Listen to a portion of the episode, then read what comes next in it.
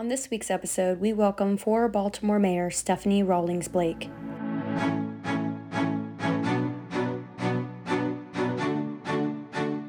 Former Mayor Rawlings Blake, thank you so much for joining us. Thank you for having me. You know, Baltimore really doesn't have a good image around the world. It really doesn't. I wish I could say otherwise, um, but Baltimore seems to represent everything that's wrong with America falling behind, whether it's education, whether it's crime. Um, you know, why is it, um, do you think, that the leadership here cannot change the trajectory of education? It seems like it's a simple thing to do, but maybe it's more complicated than what we know. What about education uh, seems simple to you? You know, um, to me, learning is a, a joy. Reading books, um, going to the classroom, having a structure, having expectations, knowing that every child can learn. You will never accept the child failing. And your parents and my parents would have never accepted um, almost half of the school system having a 1.0 GP, GPA. I mean, that's just unacceptable. I mean, that's almost Yeah, not I even showing up.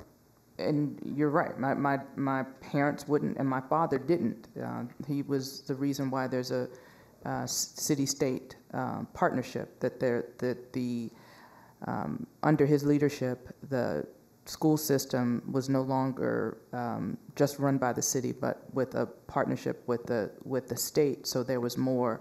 Uh, a, hope the the goal was for there to be more accountability and better results uh, for our young people, and that you know that has had. Um, mixed um, mixed results. Um, I think there have been times where the the uh, progress has been um, promising, and uh, certainly times uh, like these where there's lots of uh, room for improvement.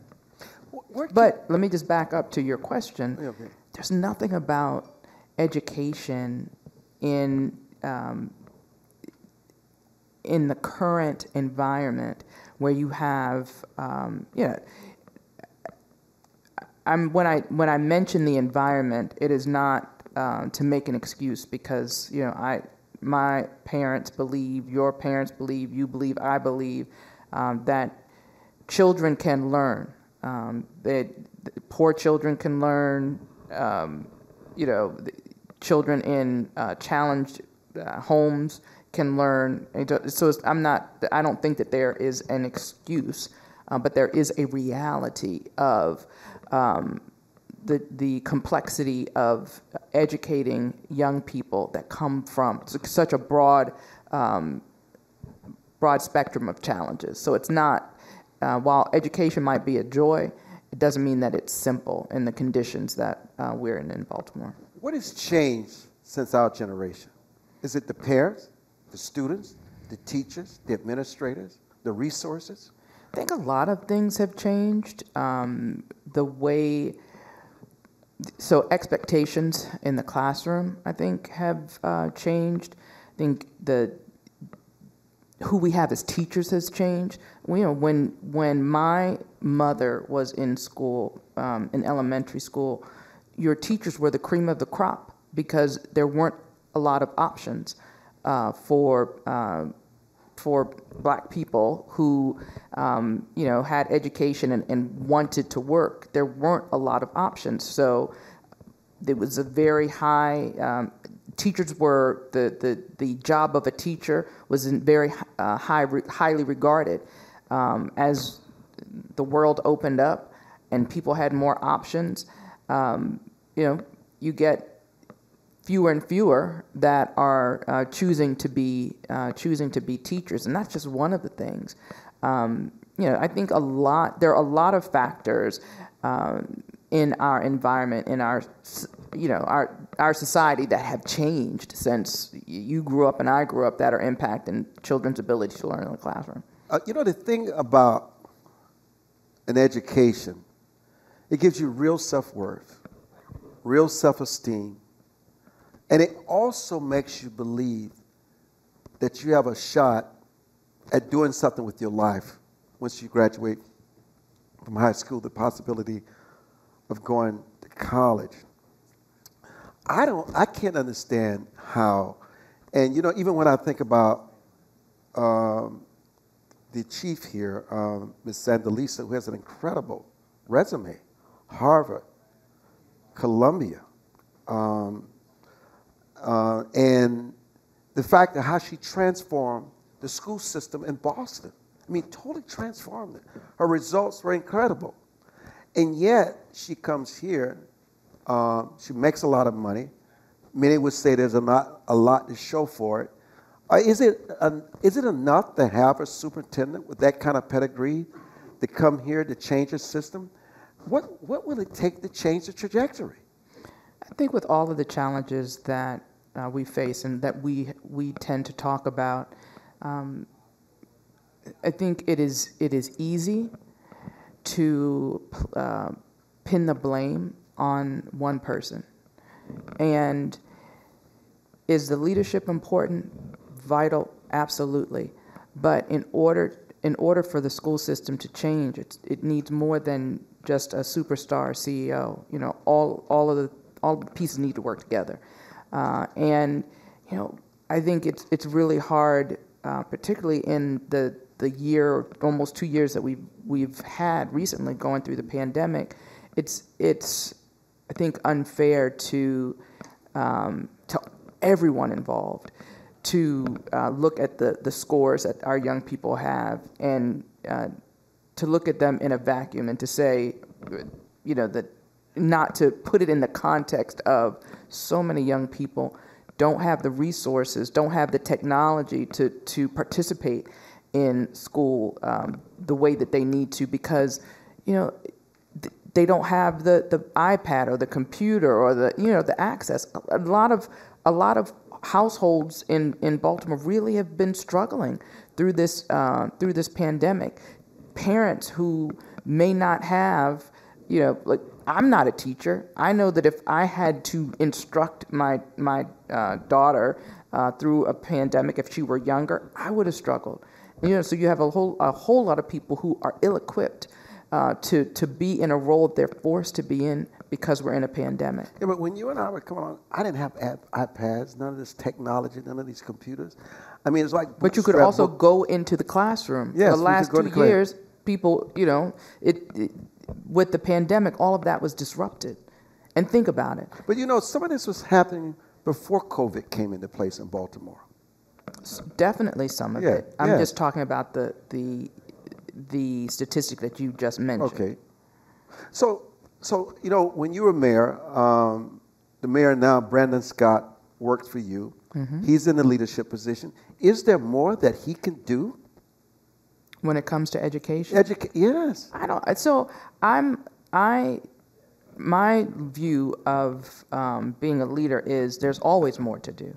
There's all until you until you have the results that you want. There's always um, there's always more to do. And the thing about Mayor Scott that um, that I appreciate is he's such a hard worker and he's very willing to do new things and try different things. And I think getting through this pan this pandemic in a climate and an environment that you know we haven't faced this in a, over hundred years in our country. You know the you know country going through a pandemic. I think he's willing to to do new and different things to try to get us to a better place. And I know that those things are um, you know those new and different things can be the way that um, he works with the with the school system. There, I'm sure there there are things on the table that can be done to help move the school system forward. What, what about the issue of crime and the violence and the murders? Um, Baltimore is one of the murder capitals in the country now. I think Baltimore and, and many many cities around the country are struggling right now with um, trying to reimagine what uh, policing um, looks like in our challenged community. Uh, we had to confront, um, you know, after the, the death of uh, George Floyd, as a nation, I think we confronted the the tenuous relationship that the police and, in um, many minority co- um, minority communities um, have had for decades. Uh, I remember when I grew up, you want to talk about, you know, how things were different.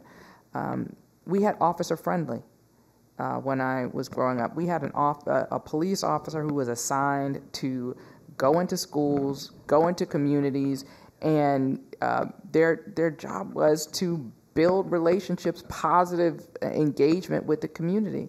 And then we come to a, a time where uh, an officer is judged their their their value, their competency, their effort is judged with how many tickets they've uh, given, how many uh, interactions uh, they've had, how many arrests, how many drug seizures, how many gun seizures, and um, when you make that the goal, um, you have a lot, I think, of unintended consequences that we are dealing with right now. But certainly, the fund the police is never an answer. It's not an answer that I've ever given. Yeah, I mean, you need law enforcement. Even the ones that you speak of, that's more of the exception and not the rule. You need law enforcement. You've got to work with them in the communities. You've got to have them. You will not hear a disagreement from me on that. So, so let me tell you, what, where, where is Baltimore making progress that we don't talk about enough? Yeah, I think there's a lot of progress that's going on um, in our housing. Um, there, uh, we've done a lot of work. Um, it's a lot of it started um, under my administration with tackling blight and vacant uh, vacant housing. Uh, you know, you you say that we have a bad rap, but I'm always meeting someone who's moving from D.C. or New York, places where um, the the um, the the black creative class is getting priced out, and they're coming to move uh, to Baltimore uh, because their quality of life uh, and the affordability is uh, so much higher. And we have such a rich culture and so many, um, so many great institutions uh, here that uh, offer for all Baltimoreans a very uh, rich, rich um, quality of life. You're, you're so young. I mean, you served in office, it seems like long ago, but I, I mean, you come from a family a royalty in. Baltimore. Your father, you also served on the city council before mm-hmm. becoming mayor. Uh, would you ever consider, when you look at the situation in Baltimore, that you ever say, you know what, maybe I'll think about doing this again? Not really. Yeah, I, I loved uh, what I was able to get done um, during my time in public office. I was in, I was uh, first elected to the city council when I was 25 and I served in office for 21 years. And yeah, I, you know, people sometimes when I talk about it, the, the sacrifices, you know, they said, "Well, you shouldn't have done it." I was like, "No, I'm not saying I'm not complaining. I'm telling you that I willingly made the sacrifices that come from not being able to, um, you know, go to class meetings or uh, participate with my, you know, programs with my my daughter. So few times that we had dinner at home. You know, we had to, breakfast was our family time uh, because that's when I could guarantee um, my day it hadn't started. Um, all those sacrifices I made willingly because I grew up wanting to have a positive impact on my city, and I did.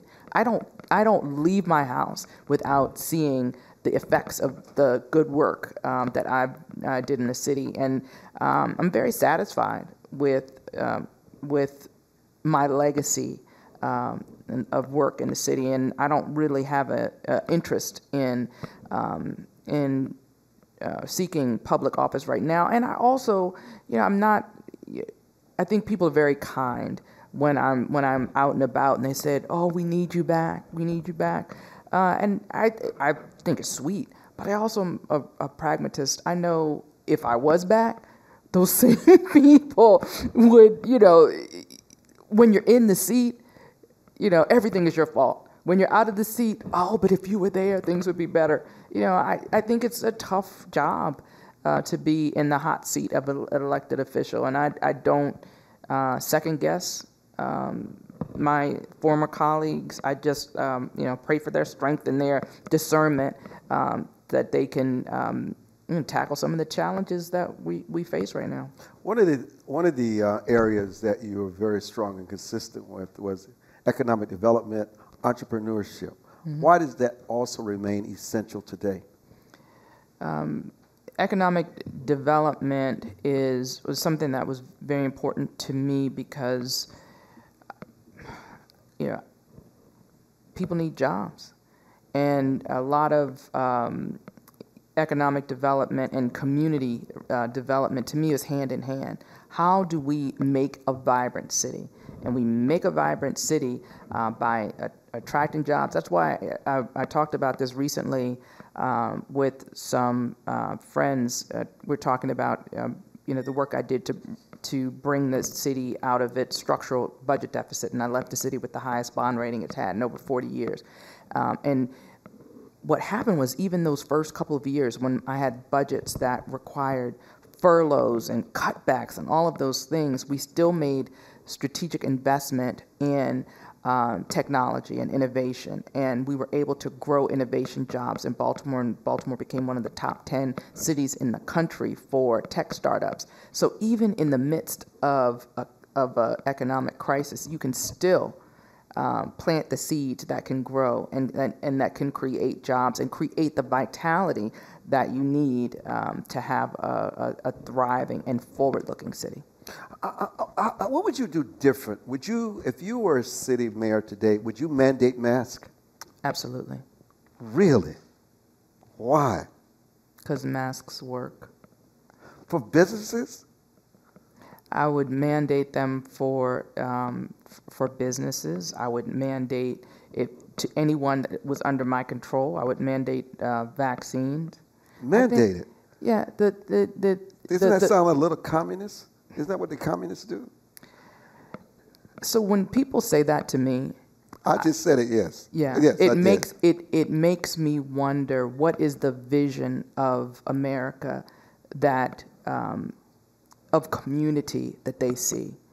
Um, that they are so focused on the fact that we are being mandated and not focused on the fact that people are so um, uncivil, so uh, inhumane, so unwilling to think about us as a country and freedom? responsible for each other. Our elected officials have a primary goal, and that is to protect life above everything else. And I hope that uh, people in leadership continue to do that, protect life. Um, we're protecting life, well, I shouldn't say we because I'm not in leadership, but leaders protect life so that others can debate freedom. You know, um, what, what would it take to heal the divide that we have in this country before? Have we seen anything like this before? Many people will say, historians would say, there's nothing new. We've seen it all throughout our history. I think what we need is a desire to be um, a civilized um, country of people who can disagree without being disagreeable. Uh, right now, as, as I said, you know, so much of our culture is conflict based. And um, there's so much like balkanization or polarization. You know, people are driven into silos of like-minded people, and there's not a lot of, um, you know, not a lot of crossover. I think a lot more work needs to be done, um, you know, to, to look for the ways that, that we are alike and the values that we share as Americans instead of looking at the differences. You know, we, um, uh, with our programming, think it's so important that we hear all sides. I think that's what media should be about. It should be a referee. We should be neutral. I think voices like former Mayor Stephanie Rawlings Blake is so critical, and we need to give rise to these voices. Thank you for listening to this week's episode.